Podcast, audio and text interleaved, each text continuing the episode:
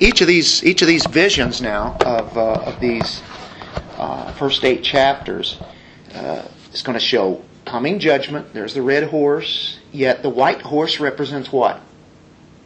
Peace or victory. Victory, of course, peace.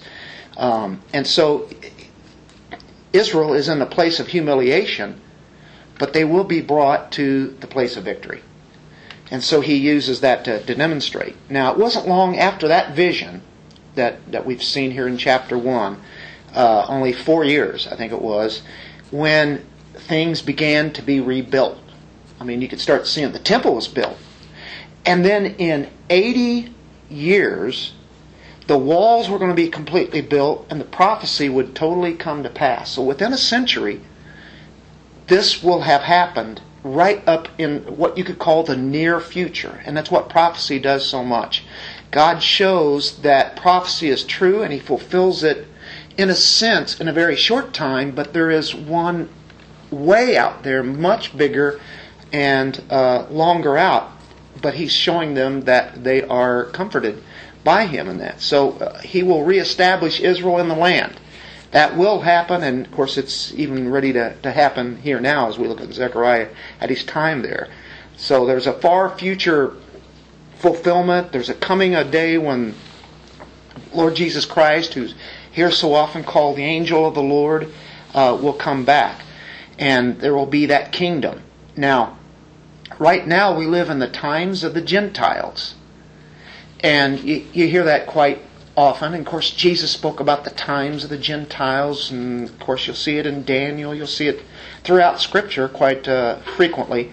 Um, the times of the Gentiles actually is happening right at this time of Zechariah.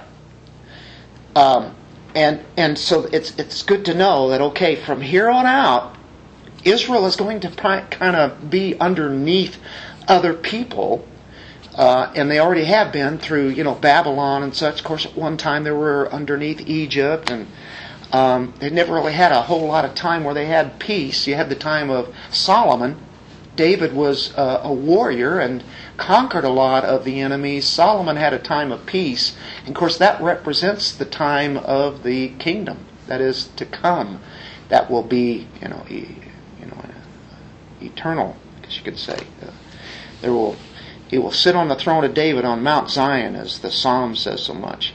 So, if you look, and, and last week actually, we, we were right around verse fifteen, chapter one, and we'll just finish that up, and we'll go into the second vision and see how that ties in with this first one. In, remember, in this vision, he's saying that, hey, listen, uh, uh, right now there hasn't been any compassion for Jerusalem and and all over. Of course, it's been the seventy years of captivity, and he says, hey, I've got I've got good news for you, and I'm jealous for Jerusalem and Zion.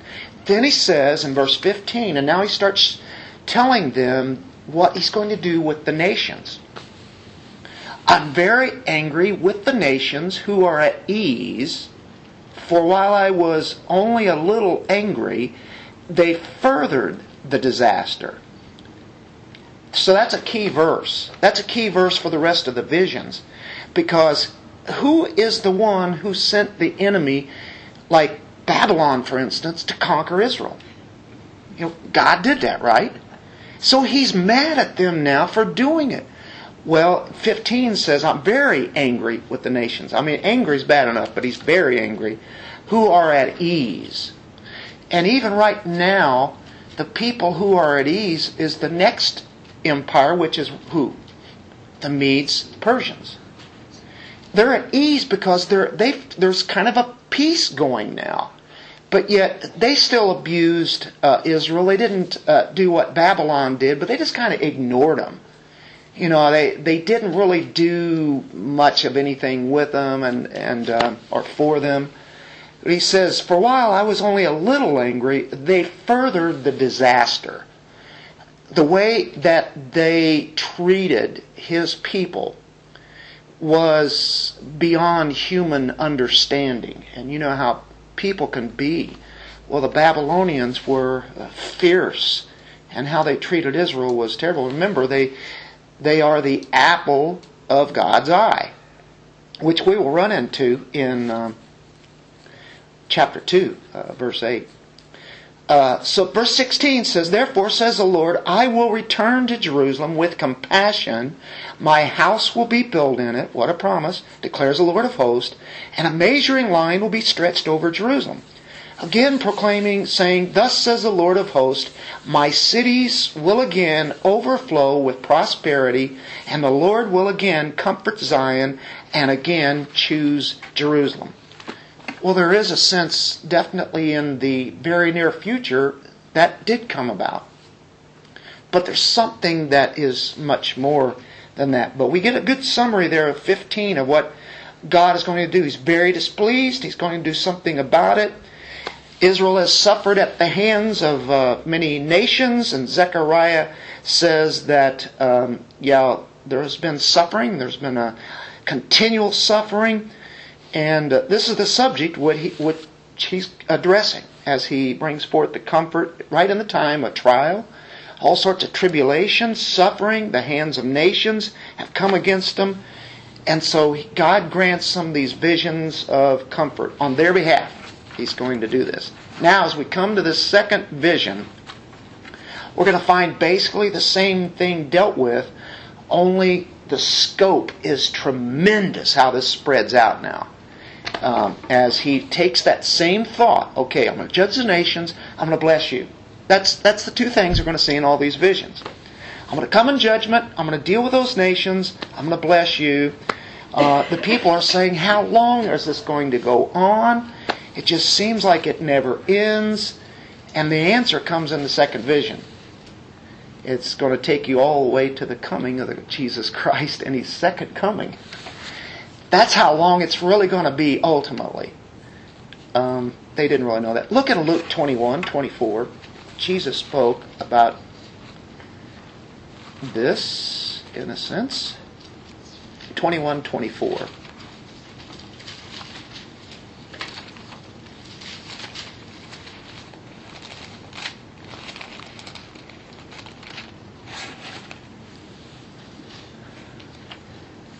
"And they will fall by the edge of the sword," this is a destruction of Jerusalem, "and will be led captive into all the nations, and Jerusalem will be trampled underfoot by the Gentiles until the times of the Gentiles are fulfilled." This was a, a, a future event that wasn't going to be too far from there, uh, forty years from then, seventy A D, destruction of Jerusalem, okay? They, and they'll be led into all nations, and of course they're trampled underfoot by Gentiles, and the times of the Gentiles were filled. The times that we live in right now are called what? Times of the Gentiles. Go all the way back to five hundred B C, still the times of the Gentiles. six hundred B C, captivity started. So, times of the Gentiles. Jesus speaks about that. It's going to keep on coming until He comes back. So that, that to the Jews speaks volumes. Times of the Gentiles. Yeah, go ahead. And I know it's a very basic question, but just to make certain in my mind, Gentiles, everything except the Jew, every nation right. At all. Even now, I guess it would be considered every nation except yep. the Jews. Okay. That makes it very clear. Yep. But yep. I'm thinking of, the, of Islam and Muslims and They would be related, but they're not. I mean, still be Gentiles. Right. Yep. Okay. Absolutely. So, and, and of course, they're treading foot. You know, you know, it, get trodden down, trampled down, aren't they? And of course, you you know, that sure has happened. You can't ignore that. I mean, this uh, this is a tremendous analysis of, of history. This uh, second vision and third vision. Matter of fact, they all are. It's a panorama of history. Some of it's already been, much of it has been fulfilled. And you can say historically, wow, that's amazing. But there's still much of it to be um, fulfilled too in, in the future. But uh, Zechariah is saying, hey, it's not always going to be this way. And the enemies are going to be dealt with. But it's going to be, of course, in God's timing. So it's very straightforward. It brings it forth. So, you guys ready for the second vision? Okay. Okay, just a few verses here. Just the, this ends chapter one. Starts in verse eighteen. Then I lifted up my eyes. By the way, in the first vision, in verse seven, um, basically that's what he does there. He, he, I saw at night, and behold, a man was riding. That's why these are called visions. So the second one starts, then I lifted up my eyes and looked. And then I look in chapter two, verse one. Here's another vision. Then I lifted up my eyes and looked. This is definitely a, a, a vision, and some people say there's a difference between a vision and a dream. A, a dream would be something that you'd be sleeping through, uh, like uh, there was a dream that uh, what Nebuchadnezzar had, and Daniel was able to interpret it, and of course uh, somehow he is seeing this, though. It's that God is relating this, the message to him by, by this way, so he's seeing all of these things. It's very vivid. Lifted up my eyes, look, behold, there were four horns. So that's what we're going to call this second vision, the four horns. So I said to the angel who was speaking with me, what are these? Now this angel is the one that who speaks with him. And I take it not to be the angel of the Lord that we think of, being the Messiah. Here, this is an angel that he keeps, he's there, and of course, he, he, he asks him a question, you know, okay, hey, what are these? And he answered me, these are the horns which have scattered Judah, Israel, and Jerusalem. Then the Lord showed me four craftsmen. Okay, we have the four horns. We could call the four horns and the four craftsmen, or the four hammerers. I said, what are these coming to do? Well, wouldn't you ask those same questions? What is this? What's this all about? And he said, these are the horns which have scattered Judah, so that no man lifts up his head. But these craftsmen have come to terrify them, to throw down the horns of the nations who have lifted up their horns against the land of Judah in order to scatter it. So the four horns. Yeah, go ahead. What's going on? What, what, kind, what kind of horn? What, what is it? I mean, the kind you blow in, or the kind that's... Well, let's take that first of all. They're definitely, and this word in the Hebrew is karin, and it's dealing with, with horns. And of course, there were the, the trumpet blasts that would be used from the ram's horn. You think of that. And that word can be used for that. You take it in context with what I have it here, the way that we are looking at, and through many other passages, and we'll look at those. It's, this is dealing with, you'll see that means power. The horns of a ram. Okay, the horns of any kind of an animal that has, or even antlers. You know, it's a, it, it, you know, it's like power. Let, let's check it out. Go to Jeremiah, Jeremiah forty-eight twenty-five. No, it definitely asks questions on these. I don't know if I'll give you an answer or not, but we'll uh, we'll certainly try. But uh, especially in their culture, they so often would use the, the, the horn. Even you think of the power of God, sometimes you'll see that uh, mentioned, you know, the the horn. Or well, of course you think. The horns on the mercy seat? Is it the mercy seat? Yeah, uh huh. And I didn't know it was anything like that or, or what. No, apparently not. um, well, you know, it's of course what you think of that. I think it does have still something mm-hmm. to do with might, power. You know, of course, all of that's representing Christ himself, yeah. Um, is it verse twenty-five? Yeah. The horn of Moab has been cut off and his arm broken, declares the Lord. Well, that that's speaking of when you take something away from, let's say, uh, like in this case, an animal. You take the horns away, they don't quite look as vicious. They can't do as much damage. And then it says, the arm is broken, right? So all the power of Moab, which was an enemy of Israel, right? There is a, a prophecy in Jeremiah that God gives to him what's going to happen to Moab, because they were always a thorn in the side of Israel. They were they lived right next to Israel.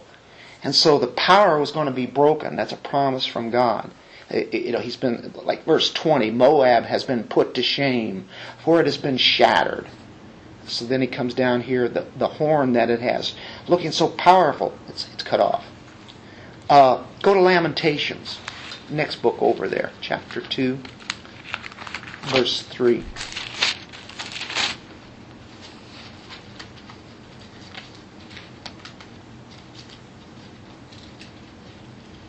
No, you know what? Well, yeah, because I was going to say something about his arm was broken. Uh-huh. And a lot of times in, in Scripture will talk about God's right. mighty right arm. Right arm of the yeah, Lord. Exactly. The Lord. Right. And that's, that looks like that's what they're saying here. Yep. Um, oh, boy. You know, I've got New American Standard here. Lamentations two three. Yeah. He has cut off in fierce anger every horn of Israel. Ah, okay. There we go. What version do you have there, Debbie? What is that? I don't know. You just, you just popped it up on there. I'm glad you had that because, yeah, yeah, okay, and that is probably a that's a very good translation. Mine says, "In fierce anger, he has cut off all the strength of Israel." King James has horn. So there's horn. I've got strength. You've got might. So now, without speculating, we've got it right there. The translators have got it right, whether it be strength, power, uh, the horn, right? So that, that helps us there, I think, quite a bit. They, you know, there there it's dealing with Israel, isn't it? And so that was definitely uh, uh, Jeremiah was lamenting about. Let's go to Psalms, Psalm seventy-five, verse ten.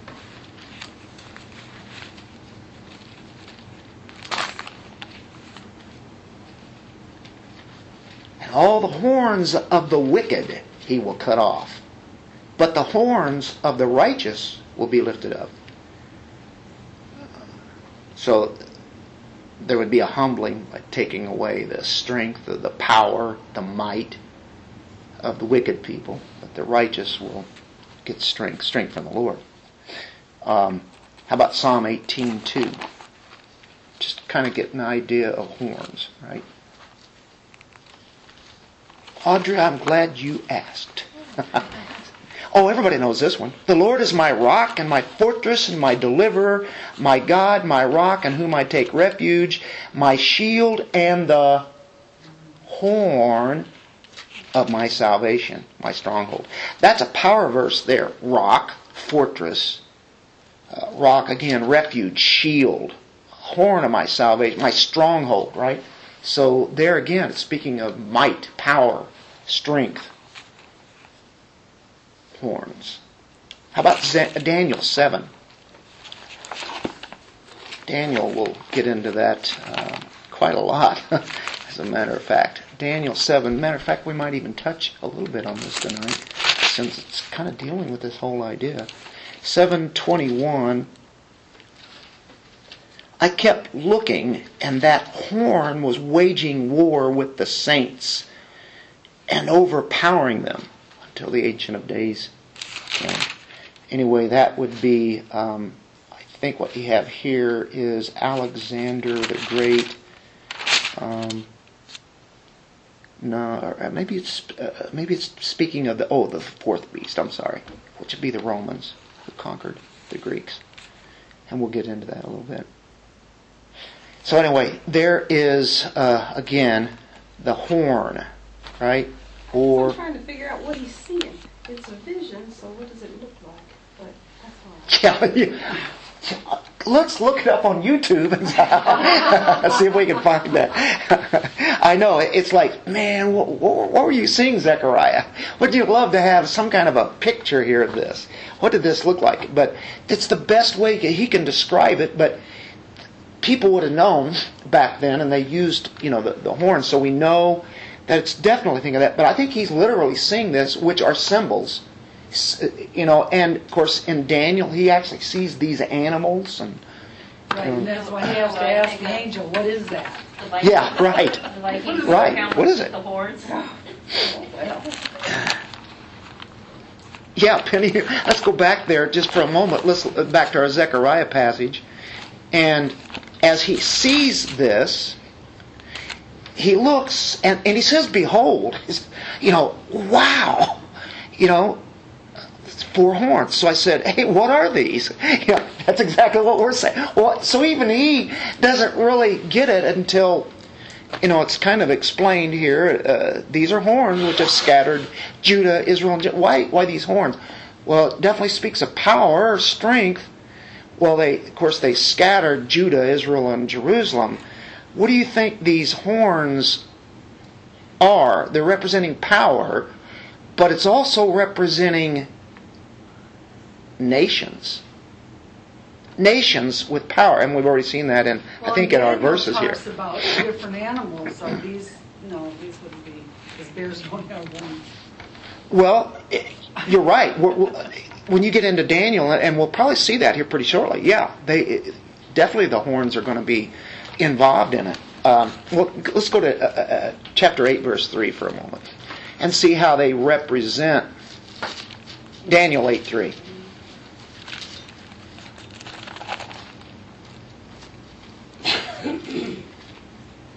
Okay, we were in Daniel seven twenty-one, right? I kept looking. That horn was waging war with the saints and overpowering them.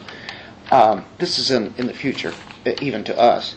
Okay, then look in verse twenty-four of seven. As for the ten horns, out of this kingdom ten kings will arise. Okay, what we have here are now ten horns. And out of the, t- you know, this it's it's like a uh, it's a kingdom, right? There are ten kingdoms or ten kings or horns. The horns represent kings with might and power. It represents nations, but also the leaders or the kings of those nations. So Gentiles' kings are associated with their kingdom. So when he lifts up his eyes, what does he see? He sees four powers, four symbols of power. Zechariah looks up, sees in a vision, four Gentile kings, is what he's seeing here with Gentile kingdoms. So, you know, he's saying, what are these? You know, what's the deal, angel? These are the horns that scattered that? Judah. Exactly. Wow. These are political powers. They are national Gentile entities here who have scattered Judah, um, what does it say? Judah, Israel, and Jerusalem. I think that's pretty clear. Judah, of course, that's, you think of it, uh, one of the major tribes in Judah where Jerusalem was at. Jerusalem, what do you think of? Well, you think of representing all of Israel, and then he does say Israel. Of course, you think of the ten tribes and then the, the two tribes, but he's just speaking of Israel. It's like three names there, you know, uh, you know, a first name, a middle name, and a last name. And there's no doubt who he's speaking about here. He's not speaking of some other country. He's not even speaking of the, the church as we know it today here. He is saying that this land, this these people, they they're scattered by these Gentile uh, kings. So they're scattered out. They're, you know, the horns scatter the Israel, right? Scatter there, it's kind of interesting because in the in the Hebrew, it's a perfect tense. And perfect means this: past, present, and it can mean future. So it's in a uh, uh, that kind of tense. There's one great kingdom that has scattered them. What kingdom was it? Babylon. Of course, they, you know, they were taken, you know, killed. They were taken to Babylon. Um, there's one great kingdom that is scattering them. That being the Medes and the Persians. They're not in their homeland for the most part. So we're having a past tense of scattered, a present tense. And there are two yet to come. How many? How many horns are there? Four. How many uh, kings or kingdoms there that are going to do that? Uh, that are summed up in, in these four horns. So, um, who are the horns? Well, there's two options. You could just say, well, they're definitely enemies of Israel, and it's just general. It just means they come from the four winds, you know, north, south, east, and west, and that's okay. I have nothing against that. You can take a general idea that there have been people against Israel. Historically, you you don't have, there's nothing to argue about. I mean, anybody who wants to deny this is, is denying the fact of, of history, what has happened to the people of Israel. There, or it's much more specific in that there are four world empires, four great world empires that make up the times of the Gentiles. Um, that's what I see as most probable. I think it's very probable because uh, Daniel speaks of it and Zechariah speaks of it. They lived close to about the same time. You know, they can relate to each other. In the Targum, one of the great Jewish commentaries, um, it is uh, this is uh, brought forth, and it means four. They said it means four definite kingdoms. Uh, one would be Babylon, the other would be Medes and Persians, the other would be Greeks. The the Targum and the Jew. The, this is not a Christian commentary, but it was on the Hebrew Scriptures and uh, written by Jews, but they themselves too. They didn't know what the fourth empire was. And of course that we look at it and, and we could say the next empire that beat the Greeks was the Romans. Um, but anyway, they were close, weren't they? Four definite ones. There are four great kingdoms. Look in... Uh, Daniel seven sixteen.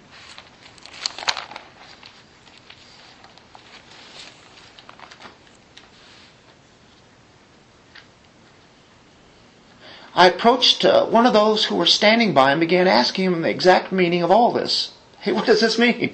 So he told me and made known to me the interpretation of these things.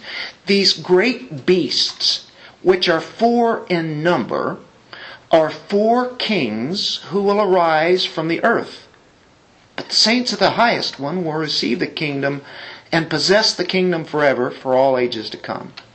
There will be, you know, those four great world empires, but eventually it'll come out that the saints of the highest one will get the kingdom of all kingdoms. And, uh, of course, then he wants to know, what about that fourth beast, right? Um, so anyway, I, I think what we've got here, by the help of Daniel and through history and through uh, even the Jews, that uh, these are the horns are great strength empires. Historically, we get a chance to look back at it, and uh, it's, it's interesting. By the way, uh, the Romans, we know there was a Roman Empire that actually showed two uh, t- two legs, right? And that two legs represents it was kind of split. It was made of iron. You know, iron and clay, you know, is, you know, the kingdom is going to be divided. Babylonians did their thing, then they were conquered. You know, the Medes did their thing, then they were conquered. Greeks do their thing, and then they're conquered. And there are the Romans. They just kind of fizzle out. You know, nobody really beat them. Uh, he had tribes that came from the north. You know, they were little weak ones here and there, but... But really, the Romans, they just uh, wasted away. And, uh, of course, the morality, you know, you think of today what America is like. It, it could just waste away like the Romans did. The, such a great empire, wasn't it? But it just kind of broke and fell. In, in, and the Roman Empire really wasn't a big force down through, you can think the Middle Ages. Of course, there was a Roman Catholic Church, and you could still say it was a Roman Empire, but it really wasn't a power. It wasn't the, the force that it had been. And but we know that it says here that all of a sudden there will have there will be strength in it, as Daniel speaks about it. So, you know, you have a division, the kingdom is divided, and then there is... Um, a restoration to it. The iron mixed with clay, miry clay. Partly strong, partly brittle. Uh, it was brittle at points. Um, go back to Daniel now. Go to Daniel two. Here's the dream. Here are the visions. It comes out. It's told. It happens. Um, the king has a dream. Daniel interprets it.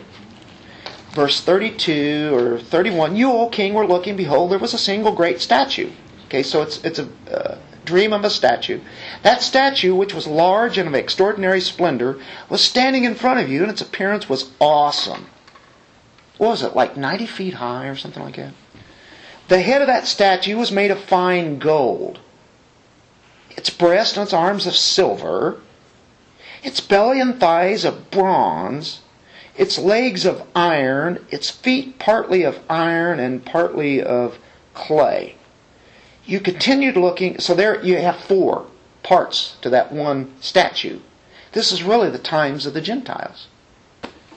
You continue to look until a stone was cut out with hands, and it struck the statue on its feet of iron and clay and crushed them. What's that?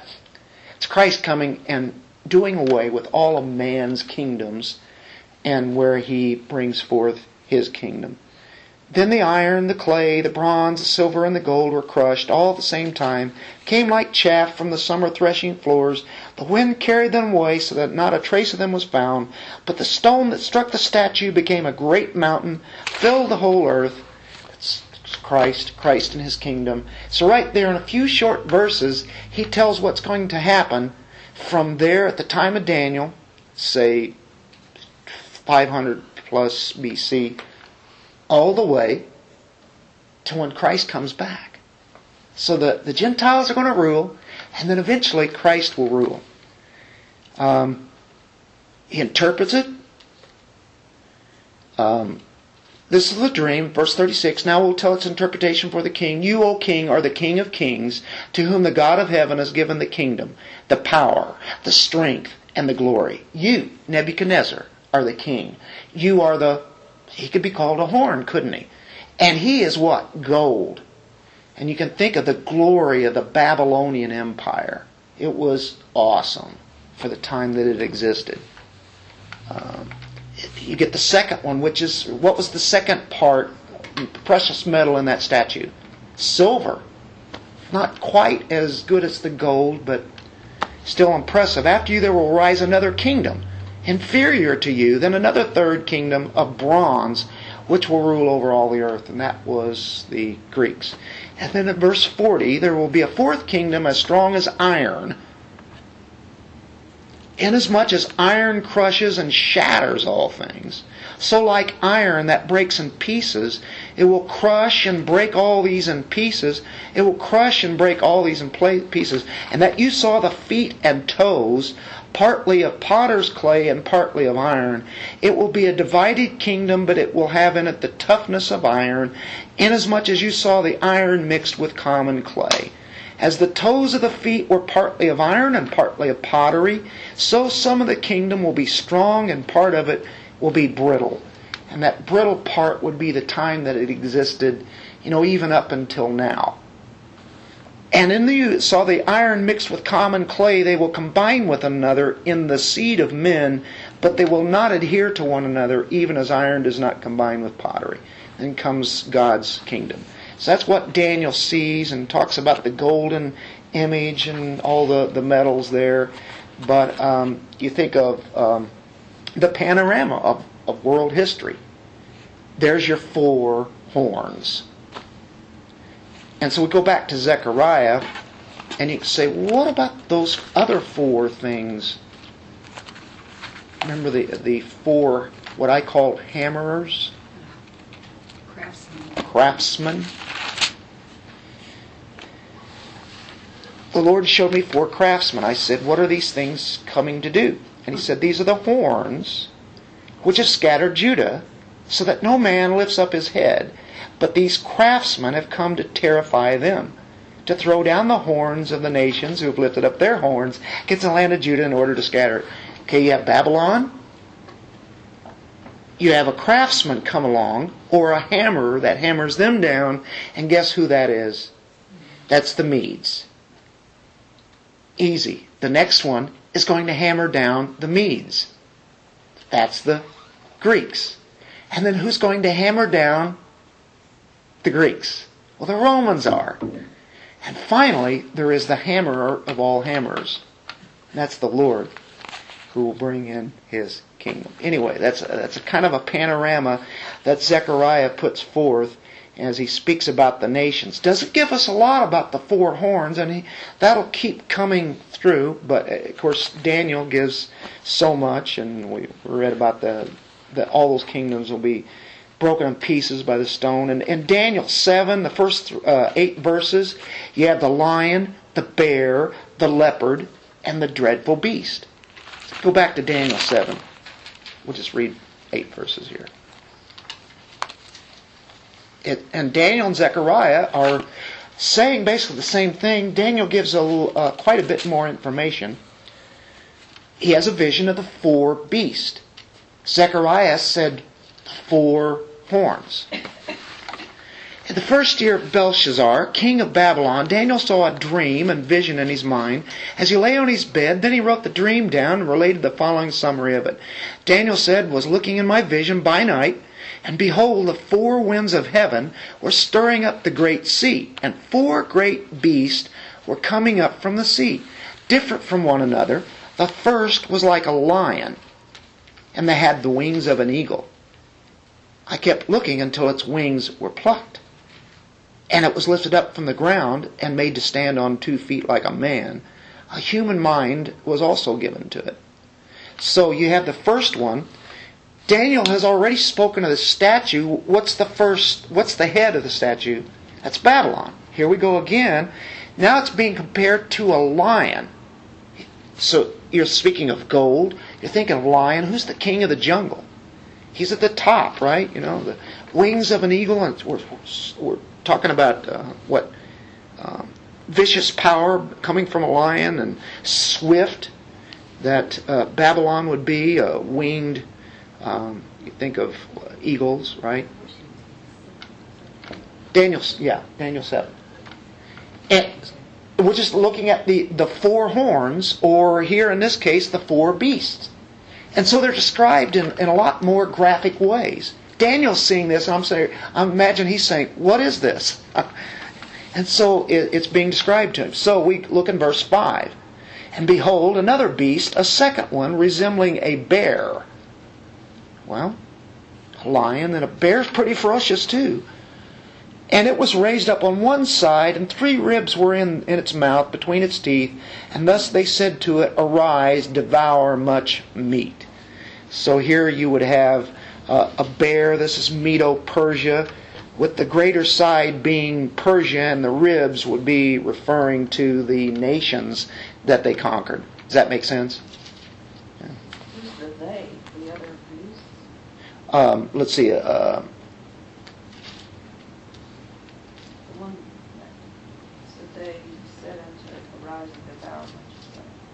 Um, the they there would be. Yeah, mine I'm thinking. It says it was told. Yeah, it's like an angel or whoever is describing this. Um,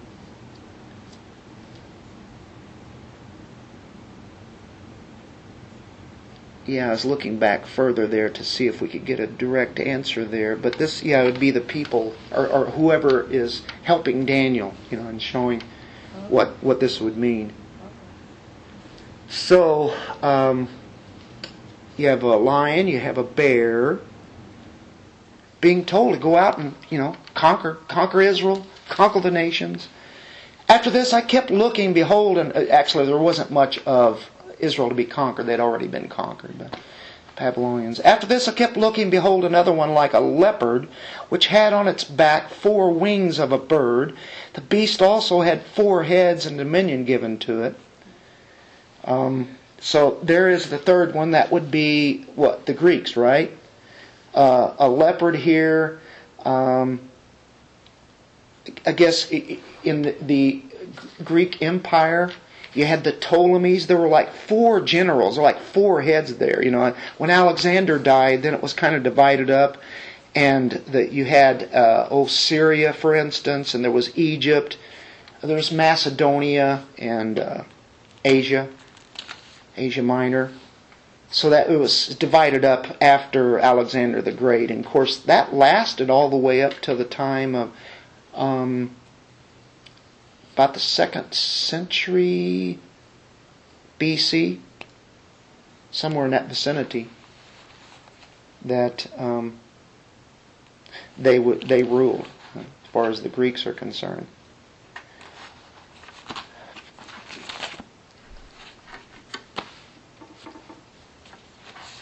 So, the lion devours, the bear crushes, the leopard is swift and fierce, and then you have a fourth beast who stamps them out.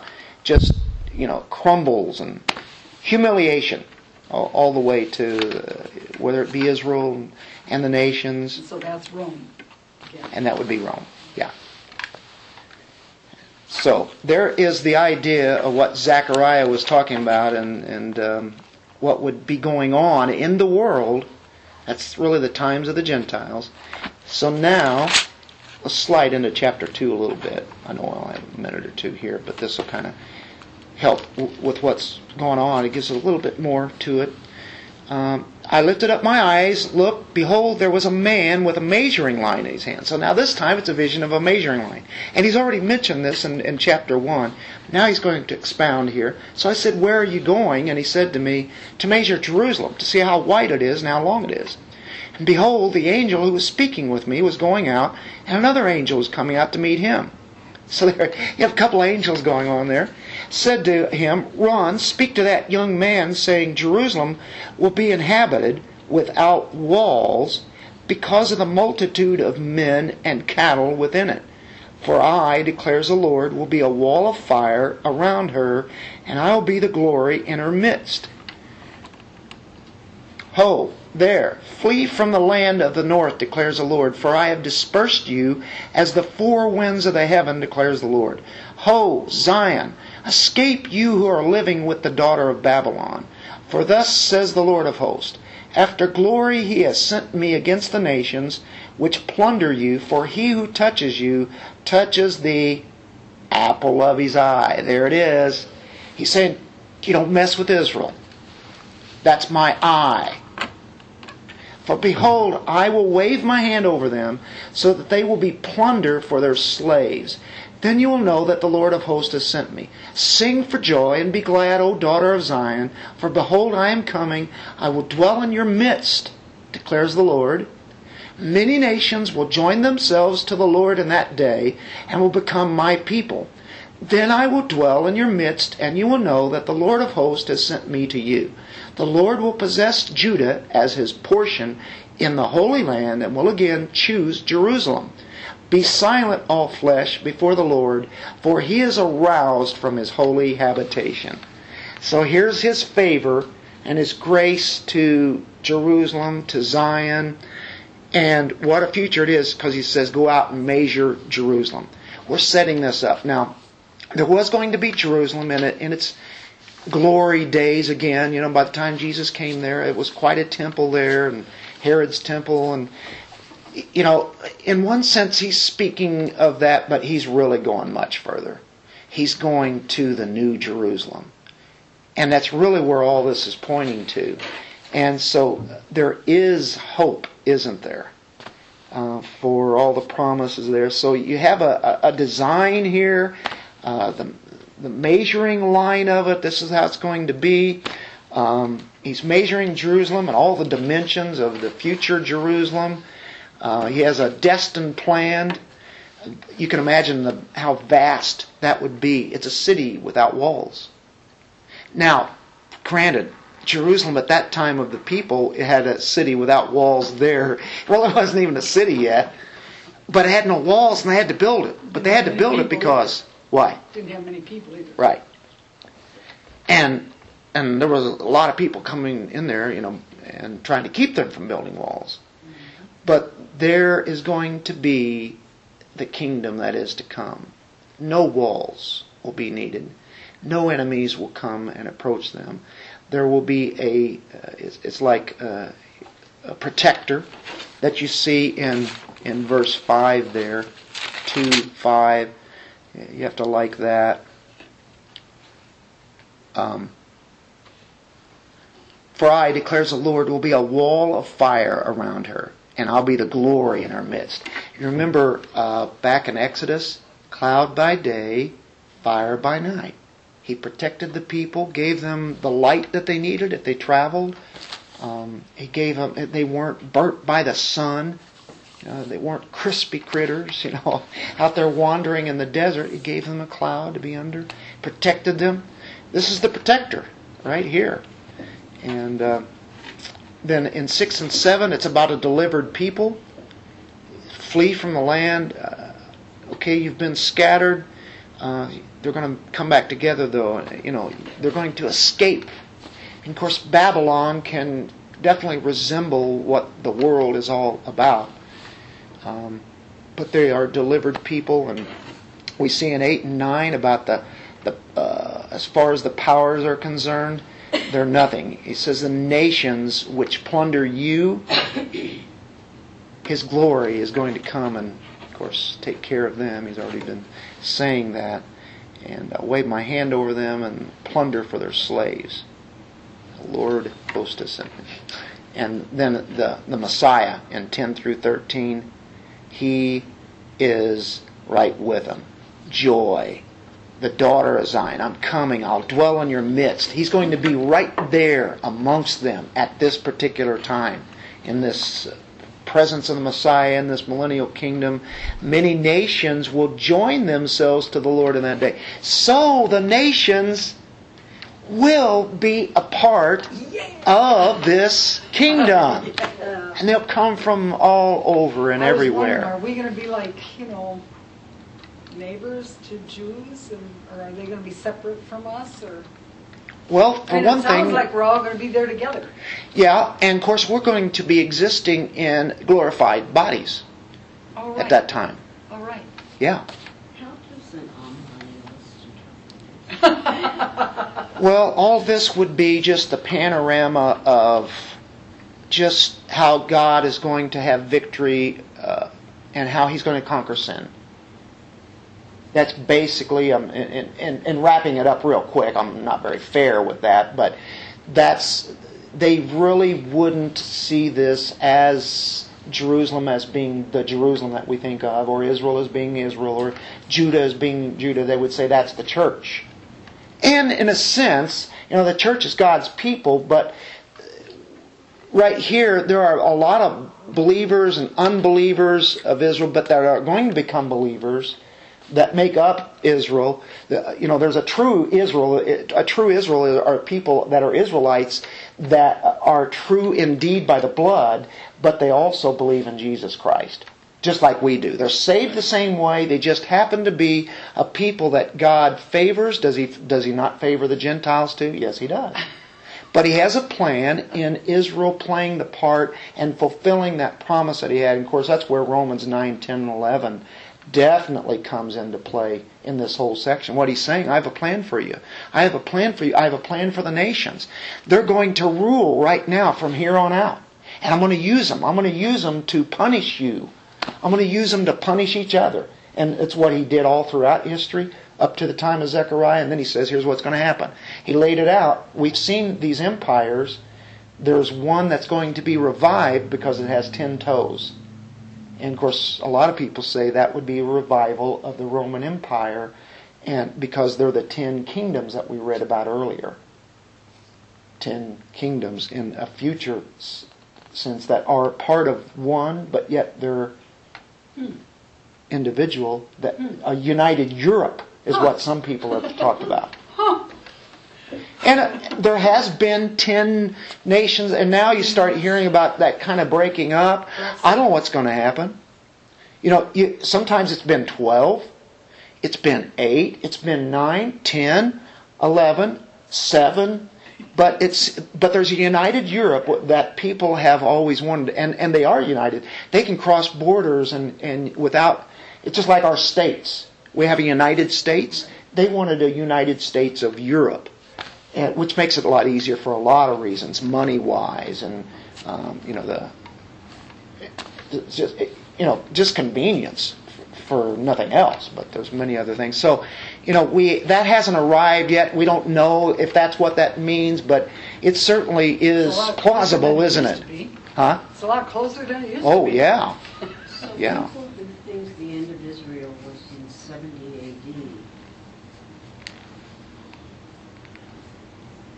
How did, I mean, yeah, but how, how can they replace it? They want to see that if what they do is replace it, put the church in it, which is made up of Jews, yeah. See, I, I don't disagree with the fact that, yes, we are saved only one way. It's through the person of Christ, by grace of God. But what they do is they more or less, not all of them, but most of them will push away.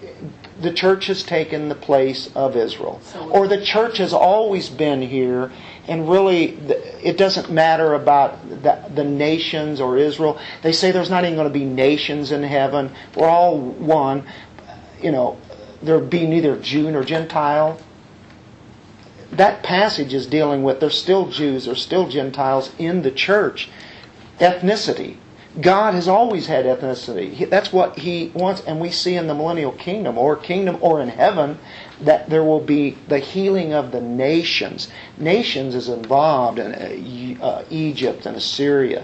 So, Barb, my answer is is that they basically say all the promises and everything here that are for Israel. It's not the way we're interpreting it here in Zechariah. He's not giving them any future hope. Other than that, you trust in, in, in the Messiah. Now, they would say that. But as far as the nation is concerned, God is done with that. But Paul highly differed with that. By the time you get to Romans nine, ten, eleven, one cannot deny that fact that he has that plan, that he's still going to put them in a position that he has always promised. And yet, we get our promises being, you know, that, and those people are going to be believers. Uh, Israel today, for the most part, are still denying Christ. Um, but yet, God has a special place because there's going to be chosen ones out of that. His calling, His promises are irrevocable. And so, to me, it's the best. You know how Reformed people, most Reformed people are amillennial, they love to preach grace, it's a course, an election. And see, the thing is, He elected Israel out of all the nations to be in a prominent position. And so when we see, whenever Judah is mentioned, Israel is mentioned, Jerusalem is mentioned, is that speaking of the church? Why did He say it three times there in those ways? And, you know, you, you think of uh, the a bringing together of the two sticks, like in Ezekiel, which is Judah and Benjamin, and then Israel, the ten tribes, bringing them back together as one again. So they're not lost. All the tribes are still out there.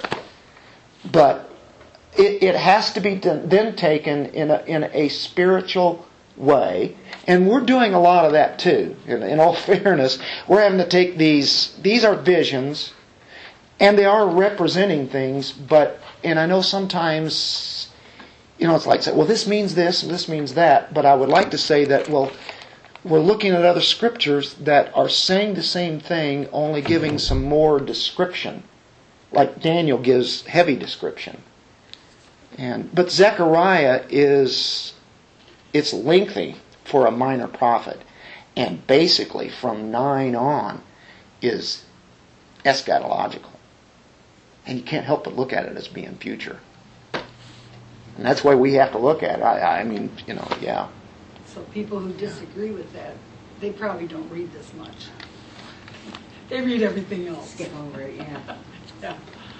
Well, a lot of them, like in Zechariah, there are certain places, and I'll say, well, what is this? This, you know, the return of Christ and such, and they'll agree with it, and all of a sudden it's saying, yeah, but the the stuff after that, that was back in the past. Right. How did you shift from where the, the future time, where Christ is ruling on earth, and then taking it back? But all of this, what we've been dealing with tonight, is a panorama that takes us all the way from the time of Zechariah and Daniel, all the way on up to the millennial kingdom. And God has given information about that in great detail. And so I get really Uh, excited about knowing that God would reveal to us truths that are going to be playing a, a, a major role What's in our lives in the future. What's sad to me is that he's, Zechariah is telling these people all this stuff, and nothing like this is going to happen for another at least a thousand years. Yeah. And, yeah. and shortly after he's done talking to them, God puts talking to everybody. Yeah. Oh, man. Okay. Pretty exciting, isn't it? Hey, thank you guys for coming out and really uh, constantly uh, being very faithful. It's uh, great to have you. Dick. I think it would have been just despair and desperation. I can't even imagine. I mean, there had to have been believers at that time. And oh, there had to be, right? But, but they saw nothing and they heard nothing and... And there was nothing. There were no prophets. There was nothing.